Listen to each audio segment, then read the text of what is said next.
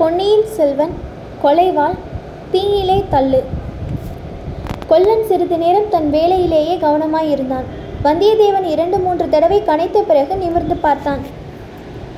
யாரப்பனே நீ? உனக்கு என்ன செய்ய வேண்டும்? வாள் வேல் ஏதாவது வேண்டுமா? வாளுக்கும் வேலுக்கும் தான் இப்போதெல்லாம் தேவையில்லாமல் போய்விட்டதே. நீ வாளுக்கு எங்கே வந்திருக்க போகிறாய் என்றான் கொல்லன். என்ன ஐயா இவ்வாறு சொல்கிறீர்? உம்முடைய கையில் வாளை வைத்து வேலை செய்து கொண்டே வாளுக்கு தேவையில்லை என்கிறீரே என்றான் வந்தியத்தேவன். இது ஏதோ அபூர்வமாக வந்த வேலை. பழைய வாளை செப்பனிடுவதற்காக கொண்டு வந்தார்கள். சில வருஷங்களுக்கு முன்னால் பாண்டிய நாட்டு போரும் வடபெண்ணை போரும் நடந்து கொண்டிருந்த போது இந்த பட்டறையில் மலைமலையாக வேலும் வாளும் குவிந்திருக்கும். இலங்கை யுத்தம் ஆரம்பமான புதிதில் கூட ஆயுதங்களுக்கு கிராக்கியே இருந்தது. இப்போது வாளையும் வேலையும் கேட்பார் இல்லை. பழைய வாள்களையும் வேல்களையும் என்னிடம் கொண்டு வந்து விற்பதற்காக வருகிறார்கள். நீ கூட அதற்காகத்தான் ஒருவேளை வந்தாயா என்ன? இல்லை இல்லை, இன்னும் சில காலத்துக்கு எனக்கு வாள் தேவையாய் இருக்கிறது. ஒப்புக்கொண்ட வேலையை முடித்துவிட்டால் அப்புறம் கையில் தாளத்தை எடுத்துக்கொண்டு தேவாரம் பாடிக்கொண்டு சிவஸ்தல யாத்திரை புறப்படுவேன். அப்போது வேண்டுமானால் என் ஆயுதங்களை உம்மிடமே கொண்டு வந்து கொடுத்து விடுகிறேன். பின்னே இப்போது எதற்காக என்னை தேடி வந்தாய்? என்னுடைய குதிரையை காட்டிலும் காட்டிலும் மேட்டிலும் விட்டு கொண்டு வந்தேன். இன்னும் வெகு தூரம் போயாக வேண்டும். குதிரைகளின் கால் குழம்புக்கு இரும்பு கவசம் போடுவதாமே, அது உம்மால் முடியுமா? ஆம், அரேபியா தேசத்தில் அப்படித்தான் வழக்கம். இங்கேயும் சிலர் இப்போது குதிரை குழம்புக்கு இரும்பு லாடம் அடிக்க தொடங்கி இருக்கிறார்கள். எனக்கும் கொஞ்சம் அந்த வேலையில் பழக்கம் உண்டு. என் குதிரைக்கு லாட போட்டு தருவீரா? அதற்கு நேரம் அதிகம் பிடிக்கும். கையில் உள்ள வேலையை முடித்துவிட்டு தான் உன் வேலையை எடுத்துக்கொள்ள முடியும். வந்தியத்தேவன் யோசித்தான். அவனுக்கும் களைப்பாய் இருந்தது. குதிரையும் கஷ்டப்பட்டு போயிருந்தது. சிறிது நேரம் காத்திருந்து அதன் குழம்புகளுக்கு கவசம் போட்டுக்கொண்டே போவது என்று முடிவு செய்தான். கைவேலை முடியும் வரையில் காத்திருக்கிறேன். அப்புறமாவது உடனே செய்து தருவீரல்லவா? அதற்கென்ன, ஆகட்டும். வந்தியத்தேவன் சற்று நேரம் கொல்லன் காய்ச்சி செப்பனிட்ட வாளையை பார்த்து கொண்டிருந்தான். இந்த வாள் அபூர்வமான வேலைப்பாடு அமைந்ததாய் இருக்கிறதே. ராஜகுலத்து வாள் மாதிரி அல்லவா இருக்கிறது. இது யாருடைய வாள் என்றான். அப்பனே, இங்கிருந்து கொஞ்ச தூரத்தில் அரிச்சந்திர நதி என்று ஒரு ஆறு ஓடுகிறது. நானும் கேள்விப்பட்டிருந்தேன். அதனால் என்ன? நான் அரிச்சந்திர நதிக்கு சென்று அடிக்கடி தலைமொழிகி வருவது வழக்கம். மிக்க நல்ல காரியம், போகும் இடத்துக்கு புண்ணியம். ஆகையால் கூடிய வரையில் மெய்யே சொல்லுவதென்றும் பொய் சொல்லுவதில்லை என்றும் வைத்து கொண்டிருக்கிறேன். அதற்கு என்ன ஆட்சேபம்? உம்மையார் பொய் சொல்ல சொன்னது? நான் சொல்லவில்லையே. நீ என்னை இந்த வாளை பற்றி ஒன்றும் கேள்வி கேட்காமல் இருந்தால் நானும் பொய் சொல்லாமல் இருக்கலாம். ஓஹோ, அப்படியா சமாசாரம் என்று வந்தியத்தேவன் மனத்திற்குள் எண்ணிக்கொண்டான். நான் கேள்வியும் கேட்கவில்லை, நீர் விரத பங்கமும் செய்ய வேண்டாம். கைவேலையை சீக்கிரம் முடித்துவிட்டு என் வேலையை எடுத்துக்கொண்டு செய்து கொடுத்தால் போதும். கொல்லன் மௌனமாக தன் வேலையில் கவனம் செலுத்தினான். வந்தியத்தேவன் வாளை சிறிது நேரம் உற்று பார்த்தான் வா பார்த்து கொண்டிருந்தான். அதன் அடிப்பகுதியில் பிடியின் பக்கத்தில் மீன் உருவம் பொறிக்கப்பட்டிருப்பதை பார்த்து வியந்தான். மீன் உருவம் எதற்காக? அதற்கு ஏதேனும் பொருள் உண்டா? வெறும் அலங்காரத்துக்கு தானா? கொல்லன் அந்த மீன் உருவம் உள்ள இடத்தை மறுபடியும் தீயில் காட்டி காய்ச்சி அதன் பேரில் சுத்தியால் அடித்தான். மீன் உருவம் தெரியாமல் மறைப்பதுதான் அவனுடைய நோக்கம் என்று தோன்றியது. எதற்காக இக்காரியம் என்று வல்லவரையன் யோசனை செய்தான். யோசனை செய்து கொண்டிருக்கும் போதே அவன் கண்கள் சுழலத் தொடங்கின.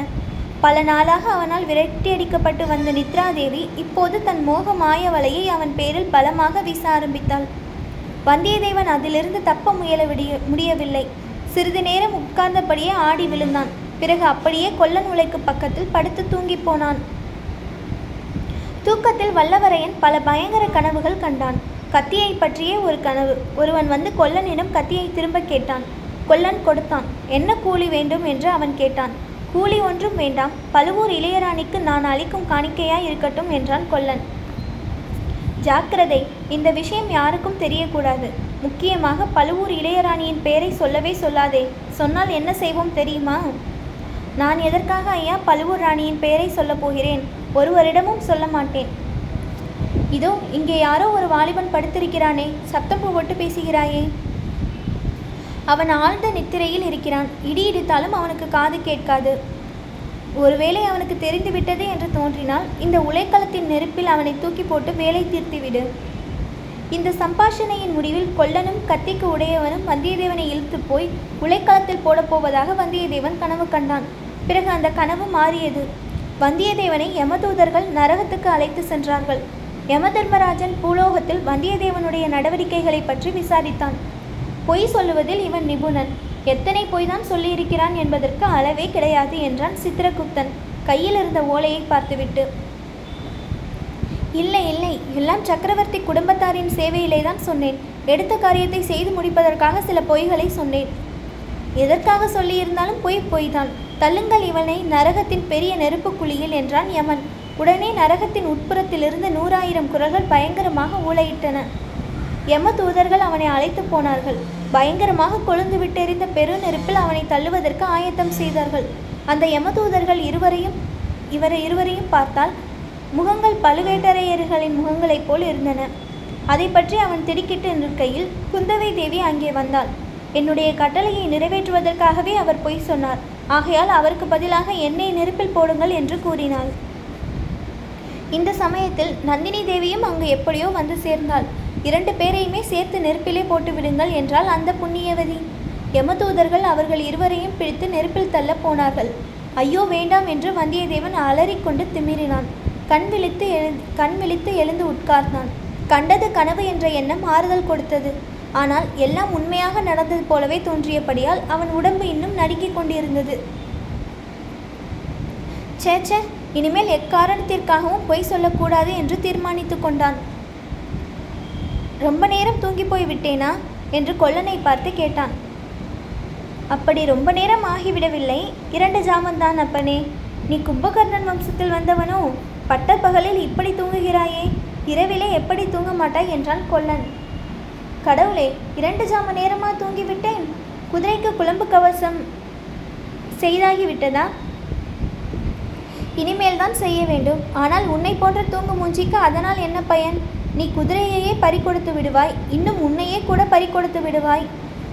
வந்தியத்தேவனுக்கு தூக்கி வாரி போட்டது. அவன் மனத்தில் ஒரு சந்தேகம் உதித்தது. எழுந்து ஓடிப்போய் வாசற் பக்கம் பார்த்தான்.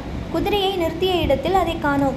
ஐயோ குதிரை எங்கே என்று இரைச்சல் போட்டுக்கொண்டே உடைவாளின் பிடியில் கைவத்தான் கை வைத்தான். பயப்படாதே, உன் குதிரை பத்திரமாய் இருக்கிறது. கொல்லைப்புறத்தில் போய் பார். வந்தியத்தேவன் கொல்லைப்புறம் சென்று பார்த்தான். அங்கே மூன்று பக்கம் அடைக்கப்பட்ட கீத்து கொட்டகையில் அவனுடைய குதிரை நின்று கொண்டிருந்தது. கொல்லன் உலைக்களம் ஊதிய சிறு பிள்ளை அதன் வாயில் புல் கொடுத்து கொண்டிருந்தான். வந்தியத்தேவனை பார்த்ததும் குதிரை உடலை சிலிர்த்து கொண்டு கனைத்தது. ஐயா, இங்கே வந்து கொஞ்சம் உங்கள் குதிரையை பார்த்து கொள்ளுங்கள். இதன் குளம்புகளுக்கு அளவு எடுக்க வேண்டும் என்றான் பையன். வந்தியத்தேவன் கொல்லைப்புறம் சென்று பார்த்தான். அங்கே மூன்று பக்கம் அடைக்கப்பட்ட கீத்து கொட்டகையில் அவனுடைய குதிரை நின்று கொண்டிருந்தது.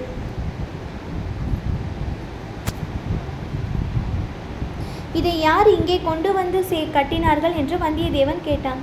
நான் தான் கட்டினேன். எதற்காக? அப்பா கட்டச் சொன்னார். அது எதற்காக? இந்த ஊர் வழியாக சற்று முன்னால் பெரிய பழுவேட்டரையரும் அவர் பரிவாரங்களும் போனார்கள். குதிரையை வாசலில் பார்த்திருந்தால் கட்டாயம் கொண்டு போயிருப்பார்கள். வந்தியத்தேவனுக்கு பழைய ஞாபகம், திருநாராயணபுரத்து ஞாபகம் வந்தது. தான் செய்த தவறை எண்ணி வெட்கம் அடைந்தான். கொல்லனிடமும் அவன் மகனிடமும் மனத்திற்குள் நன்றி உணர்ச்சி கொண்டான். குதிரையின் குளம்புக்கு அளவு எடுத்து கொண்டதும் இருவரும் முளைக்களத்துக்குள் வந்தார்கள். கொல்லன் இரும்பு துண்டை எடுத்து குளம்பை போல் அழைத்து வேலை செய்ய தொடங்கினான்.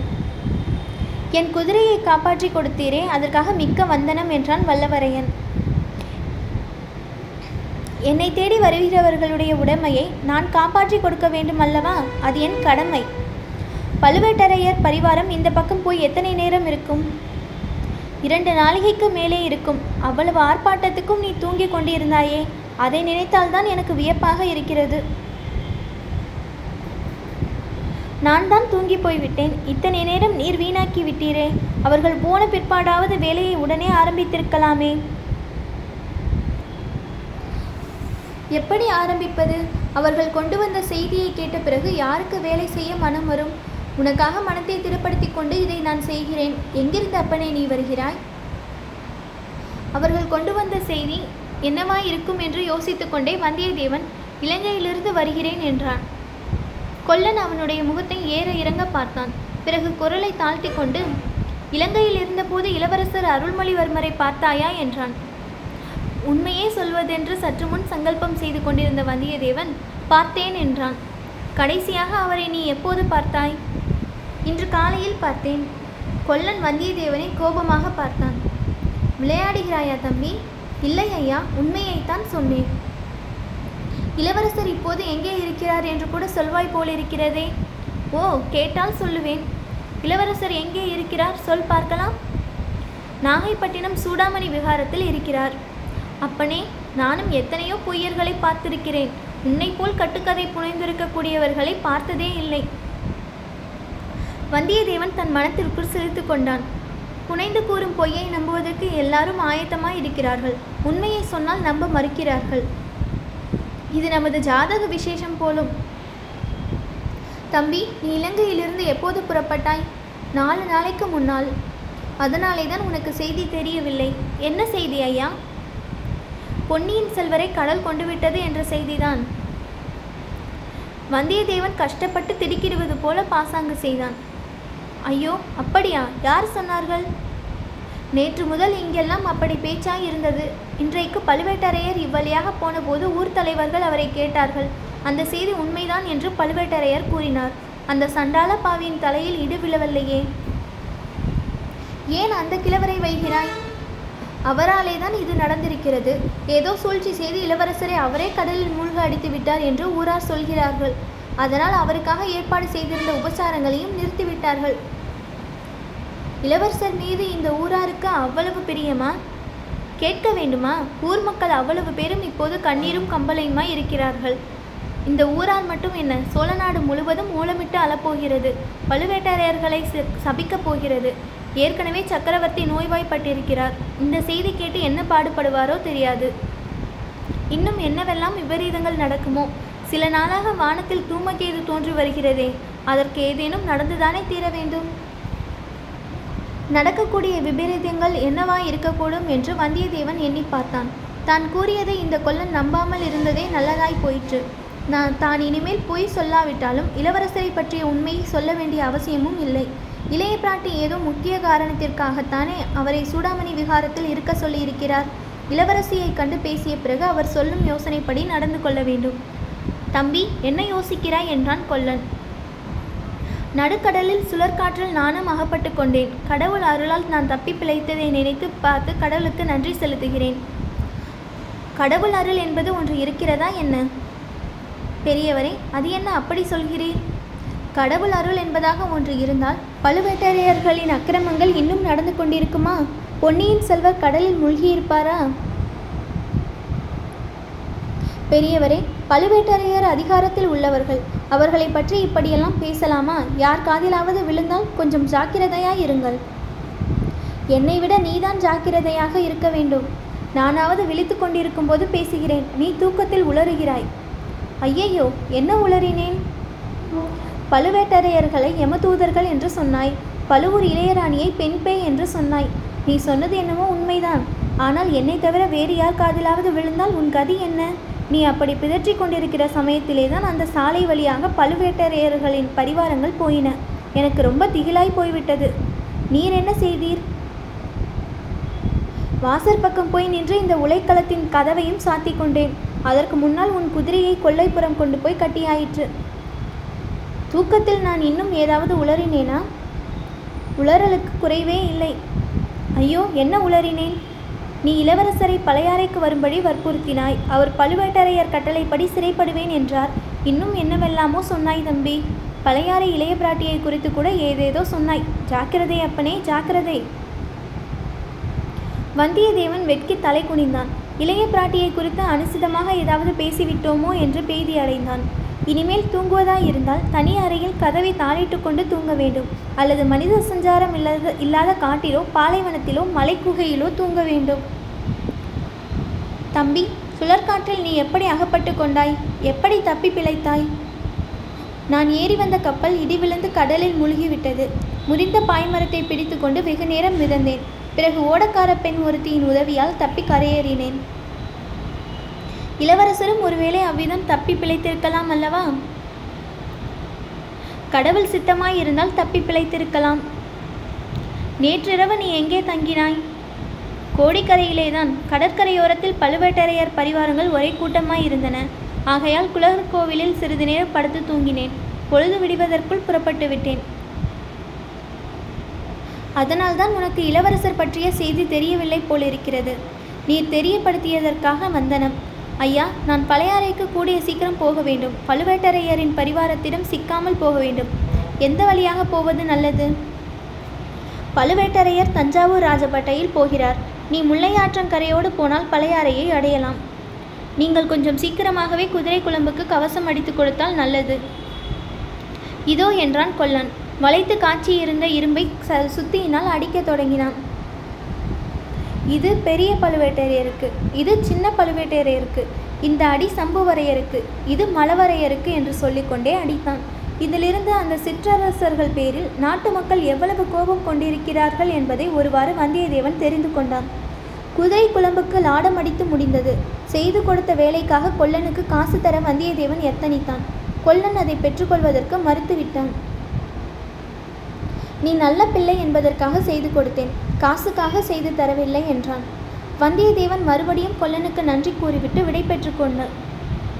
புறப்படும் சமயத்தில் கொல்லன், தம்பி, பழையாறைக்கு நீ எதற்காக போகிறாய் என்று கேட்டான். ஐயா, நீங்கள் என்னை அதை பற்றி எதுவும் ஒன்றும் கேட்காமல் இருந்தால் நான் பொய் சொல்ல வேண்டிய அவசியம் ஏற்படாது என்றான் வல்லவரையன். கொல்லன் சிரித்துவிட்டு, அப்பனே, நீ துரிதமாக கெட்டிக்காரனாகி வருகிறாய். தூங்குகிற போதும் இவ்வளவு ஜாக்கிரதையாய் இரு என்று சொல்லி விடை கொடுத்து அனுப்பினான். வந்தியத்தேவன் மறுபடியும் பிரயாணம் தொடங்கிய போது சூரியன் அஸ்தமிக்கும் நேரமாகிவிட்டது. சிறிது நேரத்துக்கெல்லாம் அந்தி மயங்கி இருள் சூழ்ந்து வந்தது. இதற்குள் முல்லையாற்றங்கரையை வல்லவரையன் பிடித்துவிட்டான். அதற்கு மேல் ஆற்றங்கரையோடு போக வேண்டியதுதான். வழி விசாரிக்க வேண்டிய அவசியம் கூட கிடையாது. முன்னிருட்டு வேலைதான். ஆனால் வானத்தில் ஆயிரம் கோடி நட்சத்திரங்கள் ஒளிச்சுடர்களாக விளங்கின. முல்லை நதியின் கரைகளில் மரங்கள் அதிகம் இல்லை. சிறிய சிறிய புதர்கள் தான் இருந்தன. ஆகையால் வழி கண்டுபிடித்து போவதற்கு வேண்டிய வெளிச்சம் மின்மீன்கள் தந்தன. வானத்தில் ஜொலித்த நட்சத்திரங்களோடு போட்டியிடுவது போல ஆயிரக்கணக்கான மின்மினி பூச்சிகள் நந்திக்கதர் நதிக்கரை புற புதர்களை சுற்றி வட்டமிட்டு விளையாடி கொண்டிருந்தன. வந்தியத்தேவனுடைய உள்ளத்தில் உற்சாகம் ததும்பியது. அதற்கு பல காரணங்கள் இருந்தன. நாடெல்லாம் இளவரசரை பற்றிய கவலையில் ஆழ்ந்திருக்கும் போது அவனுக்கு மட்டும் அவர் பத்திரமாய் இருக்கிறார் என்ற செய்தி தெரிந்திருந்தது. இளவரசரிடம் சோழ நாட்டு மக்கள் எவ்வளவு பிரியம் வைத்திருக்கிறார்கள் என்பதை ஓரளவு தெரிந்து கொள்ள முடிந்தது.